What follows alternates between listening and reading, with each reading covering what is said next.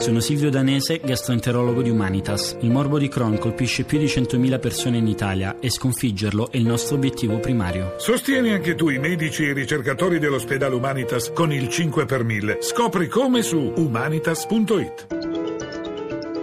Radio 1 News Economy.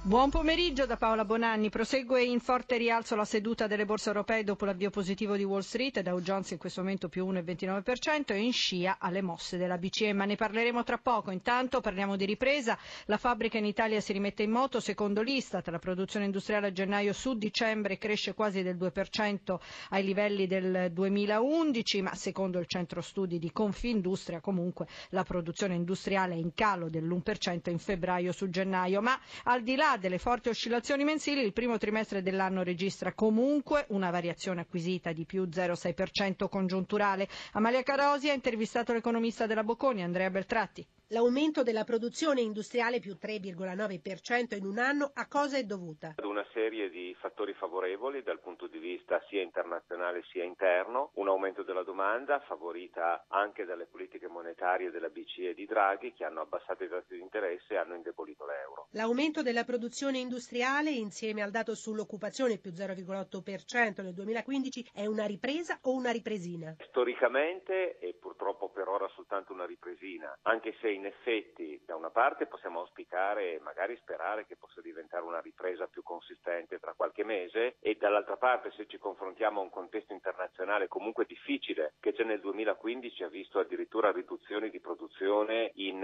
paesi come il Brasile e la Cina.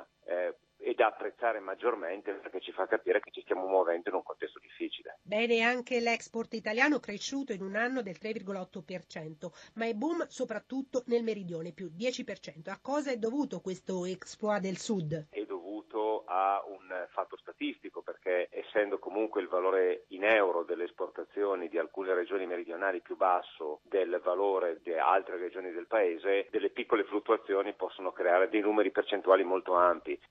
2015, anno positivo per il treno Italo. Il piano industriale, varato poco più di 12 mesi fa, sta dando i suoi risultati. Anna Trebbi. Una netta inversione di tendenza sia in termini economici sia operativi per NTV, sempre più presente sui nostri binari. Dopo aver rischiato il fallimento con una perdita da 55 milioni, Italo oggi brinda al 2015 con ricavi in aumento di 308 milioni, margine operativo lordo positivo per la prima volta a 58 milioni contro 258 milioni di costi. In deciso aumento anche il numero dei passeggeri, passati da 6 a oltre 9 milioni, grazie a un'offerta cresciuta del 4%. In un anno i treni giornalieri sono passati da 48 a 56, soprattutto sulla tratta Roma-Milano, con l'inserimento di Verona e presto anche Brescia, a loro volta collegate con altre piazze con servizi su gomma. Molto ha giovato l'ingresso a Roma Termini, Milano Centrale, Torino Porta Nuova, servizi sempre più facilmente raggiungibili con 169 biglietterie automatiche e non. Sempre maggiore anche il comfort per i grandi viaggiatori con le lounge dedicate a Milano e Roma, che nel 2016 si aggiungeranno i nuovi spazi a Tiburtina, Napoli, Firenze, Venezia e il restyling a Bologna. Grazie alla ricapitalizzazione che ha ridato fiato alle casse e agli investimenti della società nata nel 2008, a fine 2017 la flotta si arricchirà anche di 8 nuovi convogli di ultima generazione.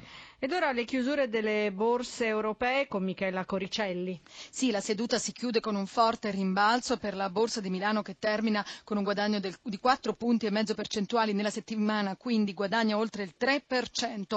Londra più 1,71, Francoforte guadagna 3,5 punti, Parigi più 3,24 e a Piazza Affari spingere la seduta sono stati soprattutto i titoli bancari, i più brillanti con guadagni, rialzi che oscillano intorno al 9%, Popolare di Milano, Unicredit e Banco Popolare. Lo spread, il differenziale fra BTP italiano e Bund tedesco è sceso a 106 punti base, soprattutto è calato il rendimento dei nostri titoli decennali all'1,33% e proprio oggi all'asta dei titoli di Stato per la prima volta il rendimento del BTP triennale è stato negativo. Intanto anche Wall Street prosegue positivo, il Dow Jones e il Nasdaq segnano rialzi di oltre 1 punto percentuale. Linea allo studio. E News Economy a cura di Roberto Pippan torna lunedì alle 11.32, mentre domani sabato alle 10.35 c'è l'appuntamento con il magazine di News Economy. È tutto. Regia Mauro Zaninotto, da Paola Bonanni. Buon proseguimento d'ascolto su Rai Radio 1. Radio 1 News Economy.